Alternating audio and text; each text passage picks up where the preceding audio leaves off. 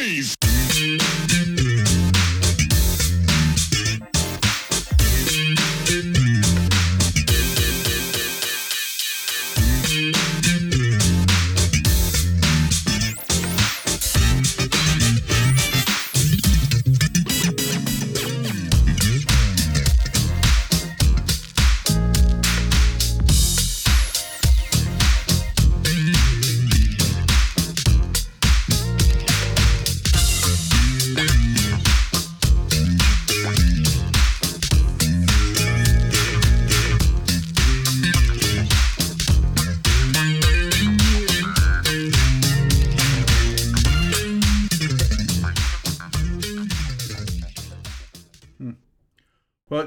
A little bit about uh, Philippé Wynne. What was he like?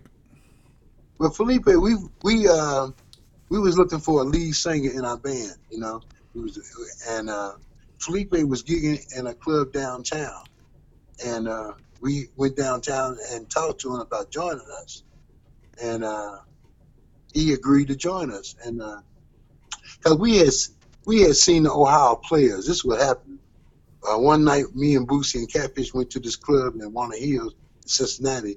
It was called Babes, and uh, we watched Ohio players, and they had like horn players, and they were they was dressed in pretty burnt orange suits, and so we was impressed. And we never all we had was us three of us, you know. So we needed a lead singer, so we can get more gigs. So we talked to Philippé. He was real nice. He could sing. He he reminded me of Billy Stewart. You know, the guy named Billy Stewart. That's how Philippé reminded me of. And then um, we had such a tight, tight thing going. That's why he wanted me to come and play with him with the Spinners, because I knew every I knew everything he did. I knew, I, I followed him just like anything, you know. So that's why he wanted me to join the Spinners with him, because he knew I was going to be the drummer, and the Spinners loved me. That's why I say I quit them twice, and they got and they hired me back. He had a very he had a very unique voice. I thought. Oh man, he could sing. Yeah. He, and then he he could ad lib. I'm the one got him with George and them when when when they did knee deep and uh, uh, all that. I'm the one got Philippé with. Well, really, I told Catfish. Philippé said, "Tiger man, can you can you can you tell Boosie and them I want to record? I need some, you know." So I told Cat, I said, "Cat, uh, Philippé want to uh, hook up and see can he do some recording?" And Cat said, "Okay, let me call George." And George said, "Yeah." So that's how they hooked up. And and Philippé did um, that Uncle Jam thing with George, you know, and uh, and then and when he quit George and them, I went back and started playing with him again. When he quit the Spinners, I went and played with him too. When he had these other group with him, and then uh, it didn't do. He had a record out called Starting Out Over. It didn't really do well, and people kept telling him he should have never left the Spinners. You know, Why, why did he leave the Spinners? Do you know? they didn't like him. Really? They didn't. The Spinners didn't like him. The Spinners, majority of the Spinners, all four of them, they all grew up together in Detroit, going to high school together. And their lead singer, he quit the group. LG, LG quit the group to go and be with uh, Berry Gordy's sister. So Spinners hired Philippé to be their lead singer, but they never liked him. They really never liked him because they I don't know if they thought he had an attitude problem or what, but they didn't. really I used to hang with Billy, the little short fat guy in the Spinners, Billy Henderson. I, now that's who I hung with all the time, and I used to. Hang, I they got me a house over in. Uh, I stayed at Marvin Gaye House on Apple Drive for a year, and then I moved from there and stayed at the Holiday Inn on Eight Mile and Myers for a year and a half. I lived at the Holiday Inn for a year and a half when I was playing with them. You know. Did you did you do any uh, studio stuff or just uh, the tours? No, I just did. I just. Uh, it was just four of us. Uh, we was. Uh, uh, he had, they got the organ player and a bass player from Indianapolis, a dude named Turk and a dude named Ronnie Voorhees, and they got the guitar player that used to play with Marvin Gaye named Joel Jackson. If you look on Marvin Gaye album, you see this guy with this big afro playing guitar. He was the guitar player with the Spinners, and uh, and I was a drummer. So we only had four four members in the band, and uh, I was the only one from Detroit. You know, I mean, I was the only one from Cincinnati that lived in Detroit. because the rest of them was from Indianapolis and Cleveland, Ohio. You know. But you're on some of the records, or only on the? All, I did all their live stuff. If you look on TV and see all the live stuff with the spinners on live on Okay. TV, Uh-huh. I did most of that stuff. I'm on drums playing all that stuff with them. Okay. Like I said, I did Marvin, I did uh, Mike Douglas, Merv Griffith, Midnight Special. I did Midnight Special a whole lot of times. I think we did Midnight Special about five, or six times. And uh, James Earl Jones, that's what I was thinking of. We did James Earl Jones TV show because he had a TV show out in L.A. and we did his TV show. So You we must- stayed out there for a while. You must have gotten to meet a lot of interesting and famous people doing those TV shows. Um, I met uh see I met a lot of people. I met I met uh Jose Feliciano, the guitar player, the blind one. Yeah. I met um, uh, Bill Winters. I, be- I met um uh, used to sing uh, with uh, Lou Rawls and them. Uh, he was married to uh, uh, Cooke. Uh, what's his name? The dad, uh, the same uh, Sam Cooke. He was married to Sam Cooke's wife. It's a guitar player name. I can't think of his name now. But I met him, and I met a lot of people. I met everybody at King Records. We we recorded behind Bill Doggett, Honky Tonk Popcorn. We did that for Bill Doggett. Uh, we recorded I Want to Go Where the Soul Trees Grow. But you know, we recorded a lot of stuff at King Records, man. We, I mean, uh, like I said, the stuff we recorded behind Charles Spurling, he had a whole bunch of artists that we recorded behind. Uh, we recorded behind the last album that Hank Ballard ever recorded. We recorded that. Uh, Marvin Whitney, uh, Bobby Byrd. We recorded uh, his records. He didn't record no album. He all he recorded was 45 records. What was he like um, to hang out Bobby with? Byrd. Yeah. You know, it's funny. Let me tell you this story. See, Bobby Byrd helped James Brown when he was in jail and blah blah blah. Got him together, and you know, and he got him with the. They needed a lead singer with the Flames, and Bobby Byrd got him the job with the Flames. And uh, James, some kind of way after they recorded "Please, Please, Please," he uh, told the people to put the record out as James Brown and the Flames. So when they put the record out, it was selling so much that the Flames complained because they wouldn't should, it shouldn't have been James Brown. The Flames it should have been the Flames. But James Brown put his name on top of it, and they couldn't. Re- and and Hal Neely, not Hal Neely, but uh, the dude that owned King at the time, he didn't want to pull the record back off the record, so they left it like that. So next thing, James was in charge of the group thing, you know, because it was James. Everybody wanted to see James Brown and the Flames. So eventually, James Brown got rid of the Flames. Only flame he kept was Bobby Byrd. He got rid of everybody else, and he kept Bobby Byrd. Bobby Byrd was nice. He was real cool. But see, him and Bobby Byrd fell out because Bobby Byrd married Vicki Anderson.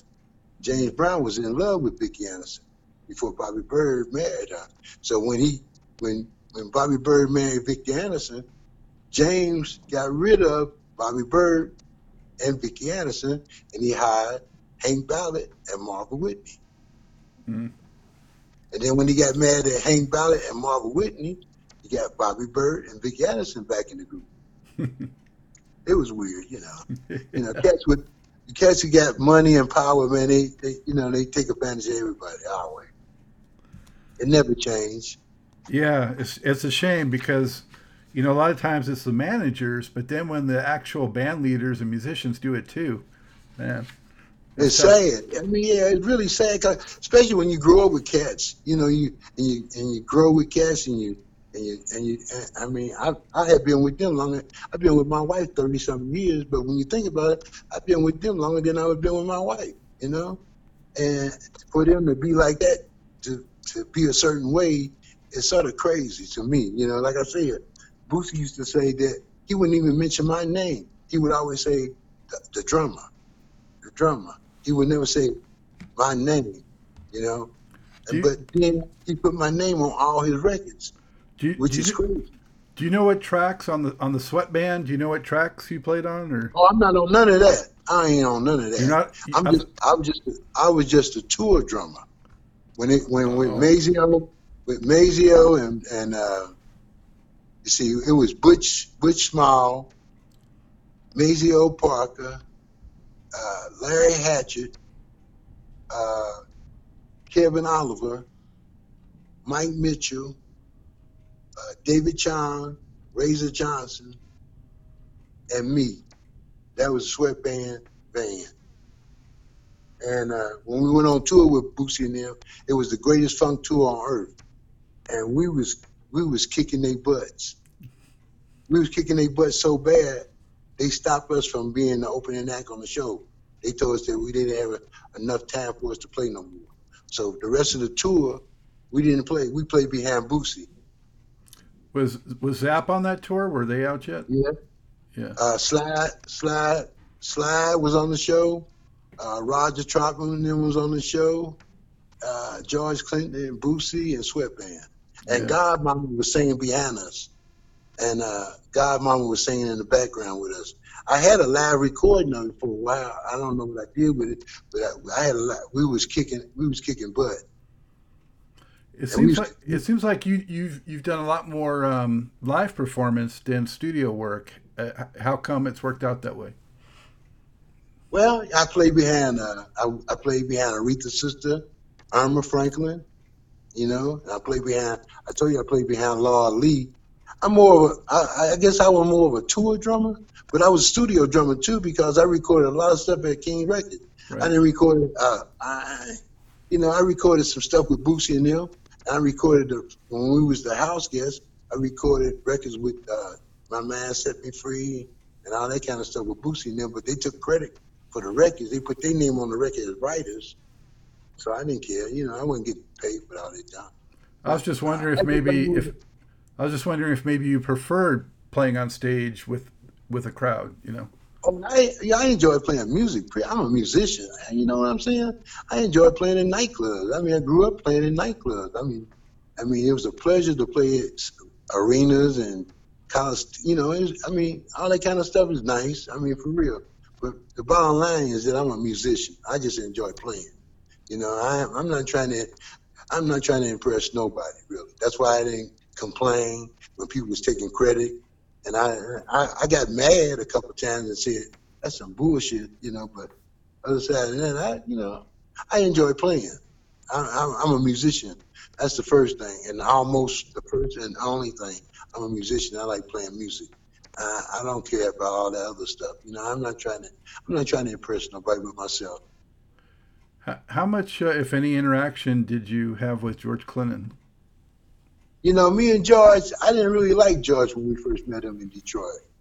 And then when I, like I told you, when I messed up on the session in Detroit and I was in the studio with him, he was always like, "Well, what's wrong, Tiger? What's wrong, man? How you, why you, why you feeling like that?" You know, and I really didn't want to talk to him about that. I, didn't- I didn't really like George. I didn't think we needed George. When uh, Mallia came and got us to hook up with George and be part of the Funkadelics and stuff like that, I didn't think we needed George. We was already we was already uh, uh, we was already making money without George, and we was already a popular band traveling without him. We didn't need him or anything. We made him sound better. See, he had one record out, I Want to Testify, and they was dressed up in suits and like like the Temptations or Four Tops. Mhm. And you know, I'm like, I'm like, we don't need him. We was doing our own thing, and but Boosie and him clicked, and George told Boosie whatever, and and that would happen. You know, like I said, once Cat was out the picture, and Boosie and George was like this, because we wasn't like that with George. You know, we didn't hang out with George like that. You know, I, I like to me, I didn't ever. Just between me and you, I didn't really like George that much. You know, I thought he was arrogant. I really did think he was arrogant, but you know, him and Boosie, they hit, they clicked, they clicked, and Boosie, and he got Boosie to deal with Warner Brother Records and whoever else he got him with. So that's how that worked with them, you know. And then Boosie hired other cats. He didn't hire the same cats that was in the House Guest band. He Right. hired different cats to be in the rubber band, you know. And only two cats that was in the band was him and, and Catfish. Frank wasn't in that band, you know. And uh, so That's it. They did end up selling a lot of records, though. Yeah, yeah, they sold records, you know. But think about it. Well, listen, to, look at all the other musicians that played with them. They ain't got nothing to show for it. That's the sad about that. truth. Yeah. And they recorded, they recorded them same records with them. They played on the same show with them. I mean, Razor, listen, Razor recorded all kind of songs with Boosie. He left Baltimore, Maryland, to live in Cincinnati to play with Boosie. Boosie dogged Razor out. Razor lived in a one bedroom apartment, no money, no car, nothing. And all them records he recorded with Boosie. Boosie didn't come to his aid. When, when Frank needed something, when when uh, Razor needed something, Boosie told him to get on welfare, Hmm. get food stamps. I'm just telling you the truth, man. I ain't, you know, I ain't got nothing to lie about. You know, and like I said, I ain't trying to impress nobody. You know, Were, were you tight? Were you tight with Razor? Oh, me and Razor was cool. Me- He was my brother-in-law. I hooked him up with my sister. He had two kids with my sister. Oh wow. Yeah, me and Razor were real cool before he died, man. Like I said, me and Mudbone, I, I call Mudbone right now if you want me to. Talk to Mudbone. Me and Mud, me and Mud like this. You know, he don't mess with Boosie. You know, He is a unsung hero, big time, Mudbone. He really is, man. Because he, he, like I said, he wrote "I'd Rather Be with You." He should have been rich off that one song, and then he went bigger than George or Boosie when he had Sly Fox. He was bigger than Boosie was when he was with Sly Fox. He had his own thing. He didn't need Boosie. Great You know, singer. Boosie. Yeah. Huh? Great singer. I mean, but think about this. This is what I want you to think about. Them guys, they make all the money. And you play behind them and you need something and they don't come to your aid. What is that? You know? And and, and, and all the guys I know that play with George, they all dead just about. And they ain't got nothing to show for it. All the guys that play with Boosie, they ain't got nothing to show for it. And his last band he had, them young boys, they left their jobs and their wives and everything to play with Boosie. And when they came back, they didn't have no jobs, no wife, nothing. So what do you show for that? When cats, when you get give you all that kind of stuff, where is the loyalty when they should give it back to you when you gave it to them? Yeah. George well, got a big ass place in Tallahassee, big old country place, farm and everything. But he's the only one. well, Ain't one, nobody else. one of the most vocal people about that was uh, Bernie's wife. Yeah. It's the truth. Bernie died because he didn't have no money. He had to play nightclub gigs to bring in money. George didn't give him nothing. And when George and Sly got the million dollars, they didn't get nobody no money. They didn't get nobody nothing. George bought a big old place down here in Tallahassee. He living comfortably. Boosie bought a big old 33 acre farm up in Cincinnati. He living comfortable.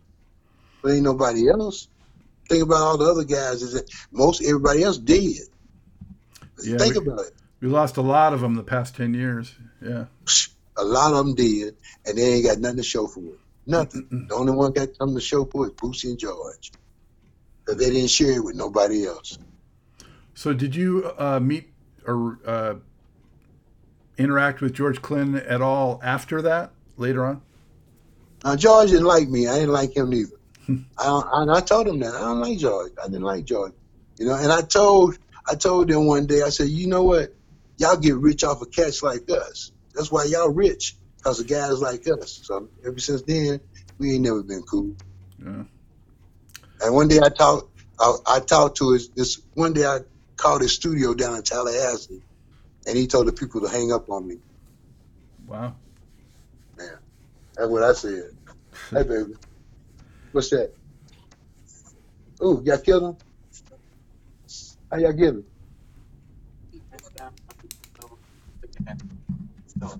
Throw that mother away. I am. I just want to know we got. Okay, thank you, baby. Yeah, but you know, like I said, I was always upset with them because I felt like they should always share. Everybody should get a piece of the pie. You know, I always felt like everybody should get a piece of the pie, and they never felt like that. You know, So, what what did you do uh, after the Spinners? Well, after the Spinners, I came back home, and I started playing with a band called uh, Westbound.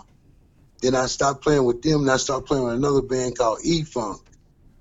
And then I, before E Funk, I played with this old man called H. Bomb Ferguson and the Medicine Man. He did a he played blues. I went I went everywhere with him. You know, uh, I went to Switzerland. Uh, we went up in uh, Poconos, went all Oklahoma and stuff like that. I played a lot of blues keys with him, and we played up in Chicago a lot too. You know, and uh, I tend I sometimes think of the guitar player that owned two clubs of Chicago, Buddy Guy. Oh yeah. Buddy Guy wanted me to play drums for him when he seen me playing behind uh, H Bomb, but I didn't play with Buddy Guy. I didn't I didn't take that gig, and uh, I came back home at the I, after I got to playing with uh, H Bomb. I started playing with another band called E Funk, a local band called E Funk, and uh, we did a lot of weddings and played a lot of casinos and stuff, you know. And then my wife, mother, got sick, and uh, she wanted us to move down here in uh, Thomasville, Georgia, just before she passed. So we've been down here about 15, 16 years, you know. But you know what? It was funny. You know, I used to always have uh, hard feelings about Boosie because he owed me a lot of money, right? And one night, God came to me, and I'm just being honest with you. God came to me and said, "Tiger, why are you sit? Why are you stuck on this one page?" He said, "There are many pages in your life to get on with your life. So why don't you get on with your life and get off this page you on?" And when I woke up that morning, that thought was still in my head. Why, why am I stuck on this page? Why am I mad at this man because he owed me money because he ain't gonna pay me? So, so why am I holding these grudges on my chest like hot coals?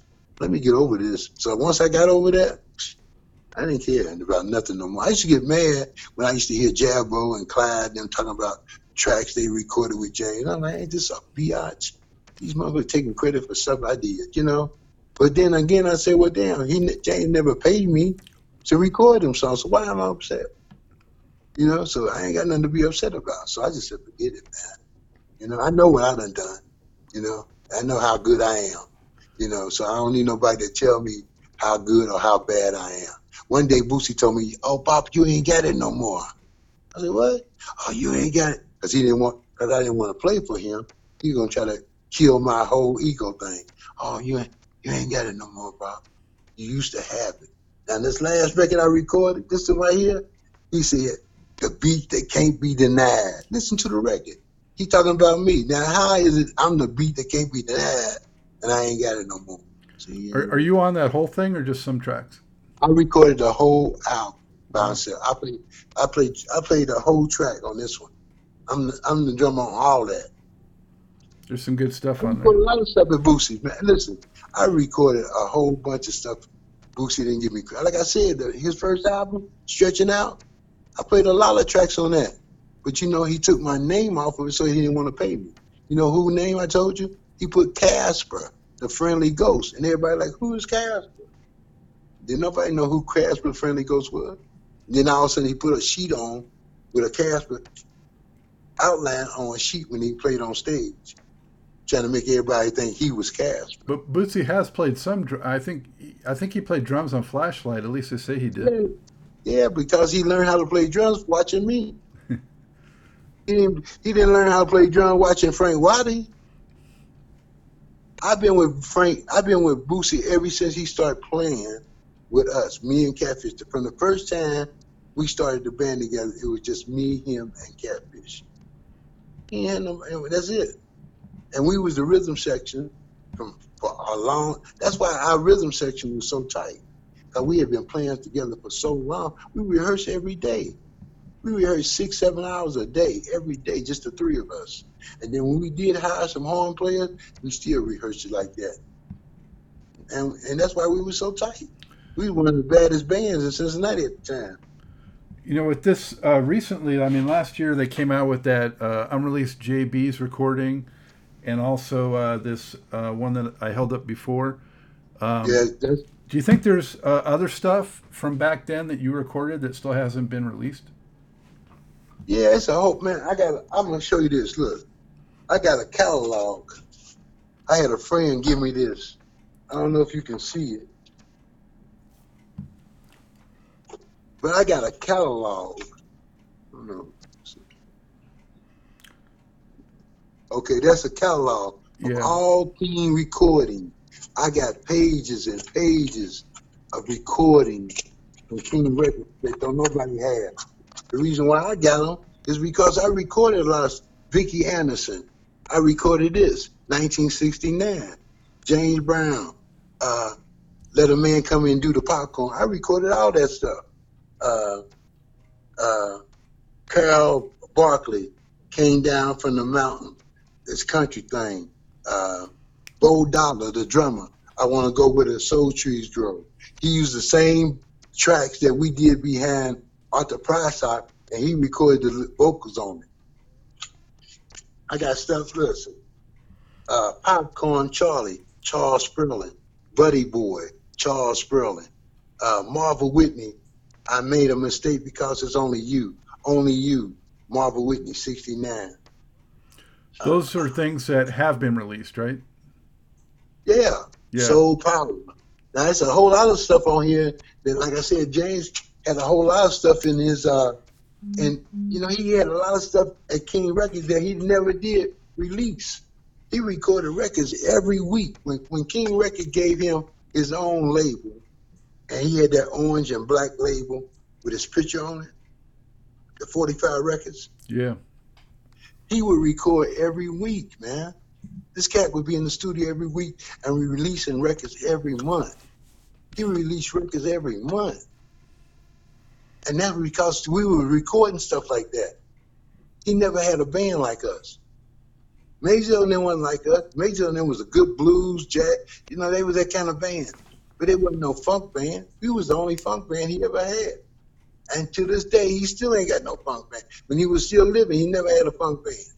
Mm. We was the only funk band James ever had. And he always played the stuff real fast with the new cats.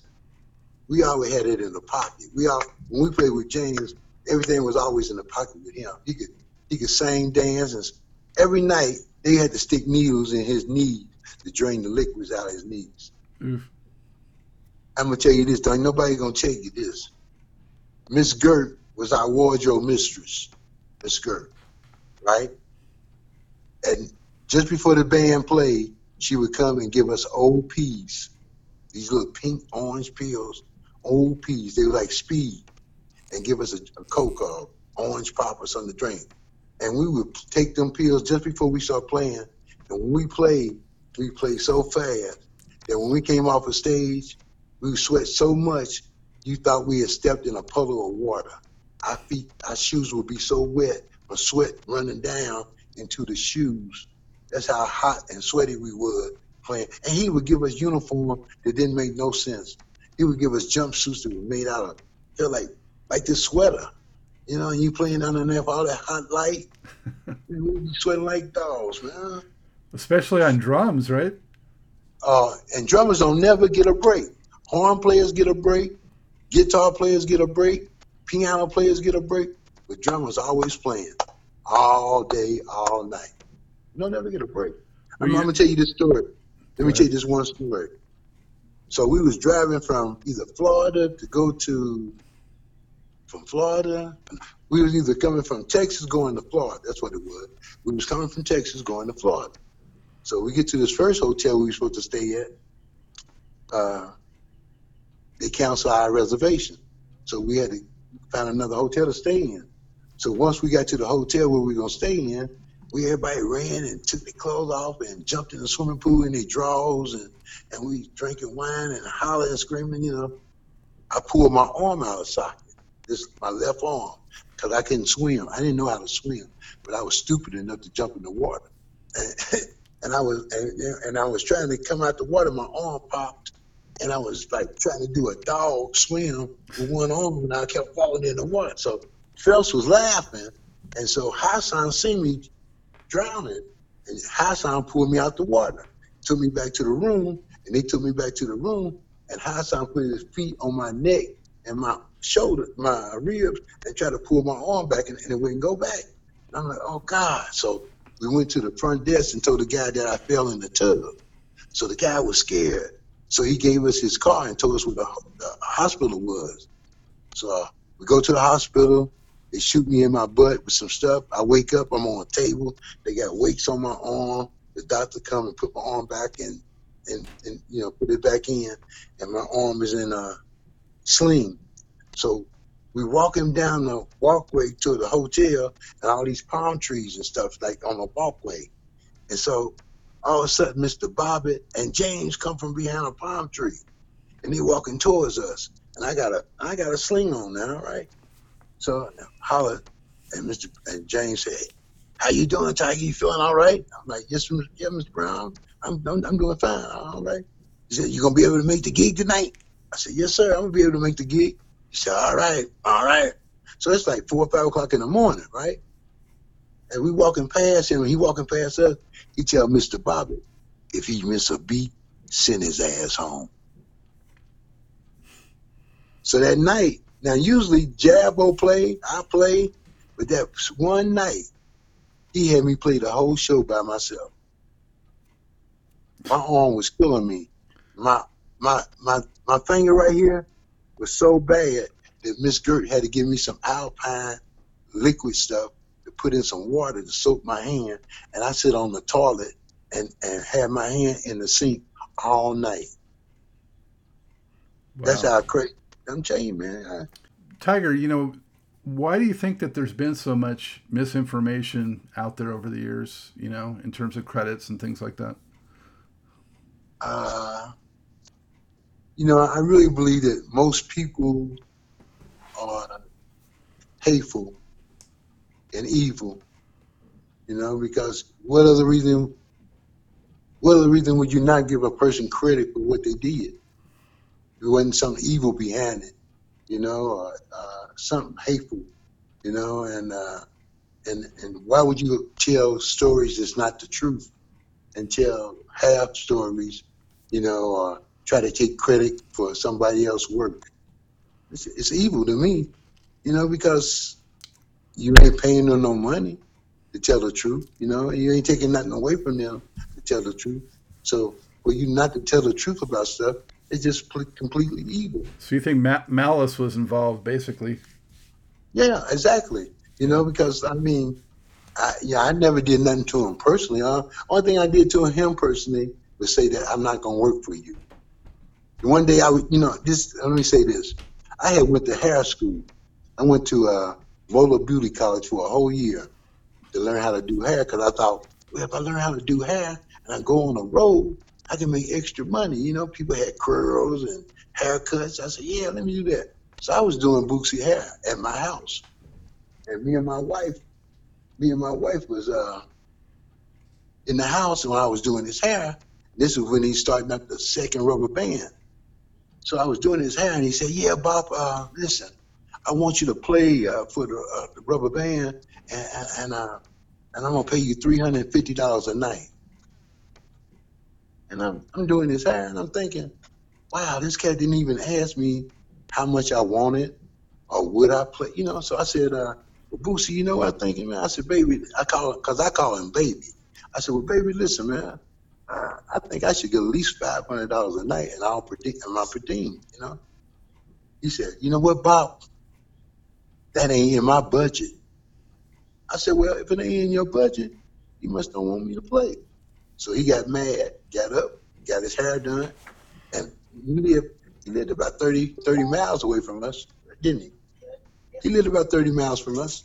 So and then, so me and my wife went to the grocery store, and I came back. There was an envelope in the mailbox. I'm like, the mail done already ran. Who is this? It's a boost. It's a letter from Boosie telling me that he can't mess with me and Razor no more. He was mad at me and Razor. I don't know why he was mad at Razor, but he put Razor name in my letter. That he he was mad at me and Razor, and I was and I was no longer his boy. You you used to be my boy, Bob, but you ain't my boy no more. What is this? Said, this nigga crazy, man. And he drove from his house back to my house and put the envelope, the letter in my mailbox. That's how crazy he is. I'm like, wow, man. He he tells he tells that story. He's told many times about uh, tripping on acid with the JBs while you guys were on stage Do you do you remember That's that, or were, were you That's doing drugs too? That's a lie. That's a all that stuff he be talking about. That's a lie. He want people to think that he like Jimi Hendrix. He used to go to bed at nighttime listening to Jimi Hendrix. He wanted to be a, Jimi, Jimi Hendrix on bass.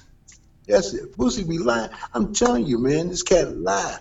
He had us come to his house last year to do a video take, and this lady was doing an interview with us, mm-hmm. and they was asking us, when did you meet Phelps and, and Boosie, and how did their life affect your life? And I'm like, wow. Okay, we're taping this, and you know, we recording, and I and I was telling this guy named Sugar, uh, Big Big Rob, that worked with uh, Roger and them. I was telling him, I said, so he said, uh, you know what, Tiger? He said, man, the only reason Boosie got us recording this stuff and telling us, telling when we met them and how we met them and not, is because he can't remember. He been telling lies for so long, he don't even remember the truth no more. And that's the truth. He he, he lied about everything. He he told a story one day. This is the truth. He said that James Brown opened the back door of King Records and he was standing out there in the parking lot, and James said, "Hey, Boosie, I heard about you, man. Come on in here." That was the biggest lie I ever heard in my life. Because, like I said, he never gave Charles. He, he we in, in his interviews, he never gave this cat named Charles Spurling. And look him up. I'm telling you now, look him up when you, we get through doing this. Look up Charles Spurling. Boosie never gave him credit for letting him get, be in King's studio. Boosie act like he did it all his own.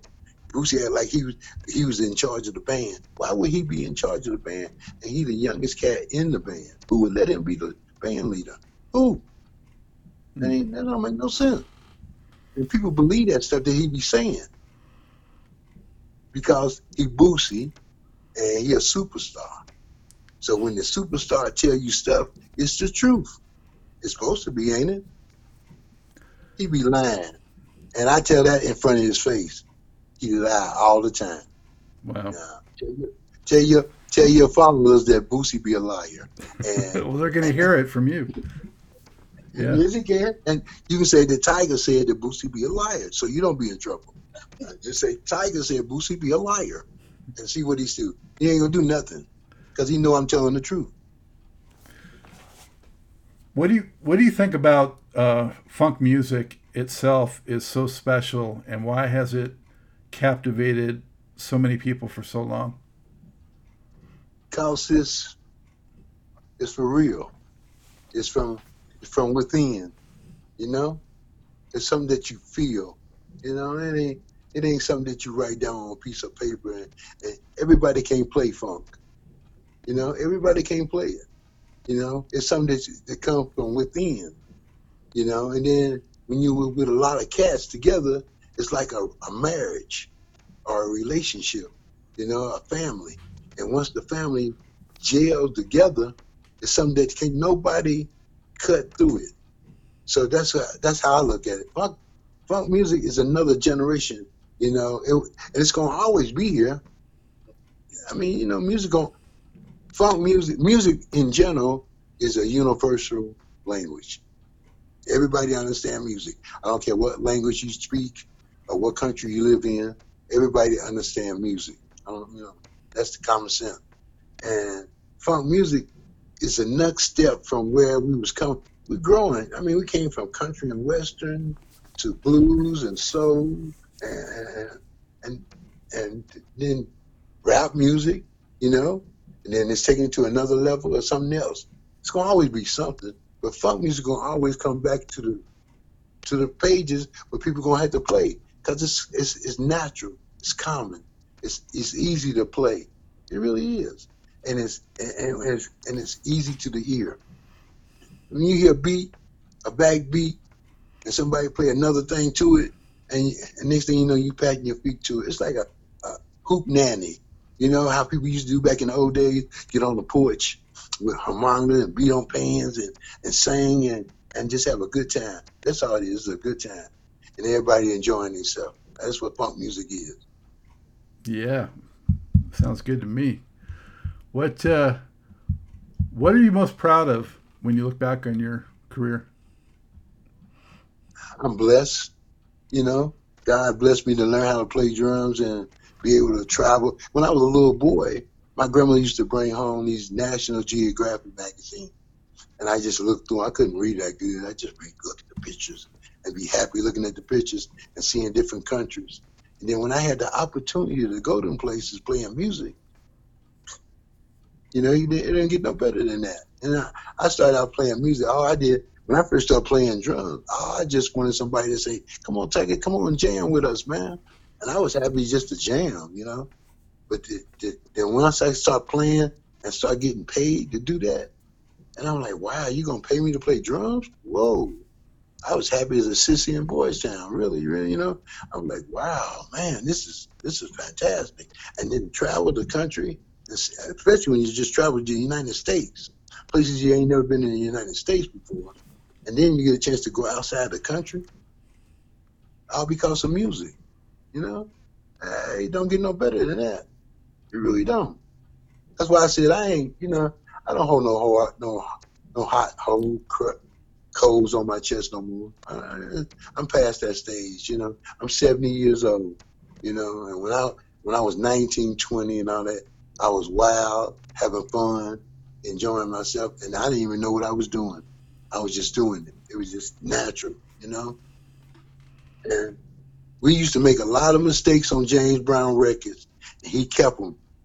I mean, for real, you can hear a lot of mistakes on them. There's got to be the, way you the guys band stopped it, huh? The way you guys recorded them, there's got to be some mistakes, yeah. Oh, there was a lot of mistakes, and they kept a lot of mistakes, you know. Uh, but that was part of the deal, you know. We we learned from our mistakes and we made them better.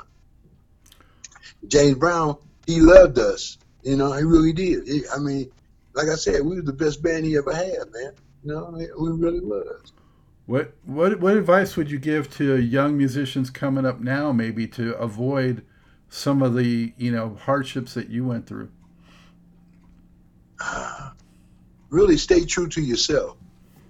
You know, I think most people being backwards to be in a certain position and you're not happy in that position, you know, and you and you should always stay true to yourself, you know. If you're gonna be a musician, be a musician. You know, don't let nobody change that. You know, I was talking to my brother the other day.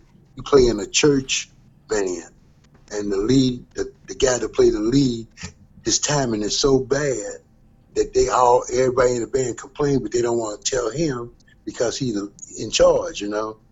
And my brother said, "Man, I don't know what to do, man, because when I'm playing piano, his tempo is up and down." I said, "Well, you know what? My advice to you is to be true to yourself. If you're a true musician, you play. You don't worry about nobody else playing. You enjoy doing do what you do. Don't worry about what Tom and Tom and Dick is doing. Don't worry about that. Do what you do. And then if you're true to yourself, everything will fall in place, you know. But if you ain't true to yourself, don't nothing work out for you, cause you you you faking it. And like they say, if you fake the funk, your nose will grow. Yeah, it's Pinocchio you theory know? right there. Oh yeah, it's the truth. It really is the truth, and you can see the people that be faking the funk. Some people be playing and they be quiet, and you be like, where they at? You know, faking the funk. Some people can play. Some people. I moved down here in Georgia, right, Thomasville, Georgia, and this cats down here got certificates on their walls going to school for music. I mean, colleges and stuff, but they cannot play. They don't have no good timing. They don't. They don't even know what timing is. I don't think. I'm like looking at them like, wow, you got you got certificates on the wall. You don't know how to play, and you teaching music. I don't understand. You know, I taught myself. And I and I and I outplayed a lot of musicians that was playing years before I was, just because I was true to myself. You know, but if you're a young musician and you're trying to make it in this world, you know, record companies ain't like they used to be. That's how I gotta tell you. They ain't what they used to be. I got record companies right now owe me money. Polydor Records, Atlantic Records. I got companies owe me money. And every time I would try to get in touch with them, they changed the company to a different name. Mm. you know what I'm saying? So I mean, mainly just be true to yourself. I mean, you know, it, it, if you're true to yourself, it's gonna fall in place regardless. You know, whatever's gonna happen is gonna happen. If you if, if you do it, if you don't do it. So I just my thing is just practice every day. Practice to get better at what you're doing, and enjoy it. If you don't enjoy doing it, it ain't worth doing. But if you got to enjoy doing it for it to work, and if you're enjoying it, and it's gonna fall in place. Watch me, believe that. Cause I, you know, I didn't have no manager. I didn't have nobody watching my back doing everything. I, I just trusted in God, and everything just fell in place for me. You know. Yeah. Is there any other um, messaging you'd like to get out to funk fans or you know, JB Well, let or me fans? let me or- say this to everybody, man. You can't believe everything everybody tell you. You can't believe everything you read. So some things ain't true, you know. And people tell lies to make themselves look good, you know. And that's sad. And to me, that's really sad. You know, like I said earlier, we should all be able to enjoy a slice of the pie. You know, Mhm. I mean, you might be able to get a half of it, but there's still another half that other people should be able to enjoy. But sometimes when people get money and get power, they don't want to. They don't want to share nothing with nobody. And I done seen cats. They help other cats make money and die penniless, no money, nothing, nothing to leave their kids, their family, and nothing, man. And that's sad. Very You know, that's sad. That's really, it's really sad, man. When you think it like that, man. And you working for these people, and they got millions of dollars, and they don't want to share none of that with you. You know, that's sad. To me, it is. I don't know about nobody else. So I, you know, like I said, God helped me to get over that nonsense. You know, and I, I'm, I'm so glad I ain't in that no more. You know, because sometimes it can be evil. You know, it can be evil, and yeah, unless you can handle that, stay at home. You know, that's what I tell you. Stay at home, man, because you can get turned out on the road. I'm glad you came out of that tunnel, Tiger, and I'm glad you're here to tell these stories. And this show is called Truth in Rhythm for a reason to get the truth from, you know, folks like you that have lived it. Well, I'm glad you let me tell the truth because I'm 70 years old, man, and I've been trying to tell the truth for a long time. When nobody listened to me, I told people what I recorded for James Brown. They said I didn't record it. I'm like, man, I did record that stuff, man. I'm telling you, I record that stuff. But then, you know, they said somebody else recorded it. I'm like, okay, you know, what can I say? I ain't gonna fight you about it, but I know what I did. So I'm just glad that you took the time to listen to what I had to say. A pleasure. Thank you for uh, coming on and sharing all that. Hey, back at Truth in Rhythm headquarters. Thank you for joining us on another magical ride with Truth in Rhythm. Whether you're watching or listening, as always, thank you so much for your continued interest and support. Be sure to subscribe. Go to YouTube, go to the Funk and Stuff channel. That's where Truth in Rhythm lives and breathes and thrives. Also, goodies here like TIR Quick Takes. And if you subscribe, you know what? You get the show before anyone else. It's free. If you love jazz, funk, R&B, soul, you can't miss it. Pass it along. Tell a friend. Tell family. This audience is growing, and it is a beautiful thing, all coming together for the love of this great music. Also, if you can throw us a buck or two, we could use the support financially, keeping the lights on, keeping the servers going, all these expenses. If you can help support the program, whatever you can give, much appreciated. Go to the funkandstuff.net website, and on the right hand side of every page, you just click and you can donate through PayPal, credit card, whatever. Very easy to do and so much appreciated. And if you do a sizable donation, I will mention you on the program. Also, drop me a line. Email me at scottg at funkandstuff.net. Let me know who else you'd like to see on the show, what you enjoy about the music. Let's just kibitz and uh, talk about stuff, you know, talk music. You'll find that I respond very quickly, and I much enjoy the uh, rapport and the camaraderie and the interaction. Always remember, this is your show, The True Music Lover. So for now, that's all the time we have for this one. It's a wrap. As always, Scott Dr. GX Goldfine saying, keep on vibrating to the rhythm of the one.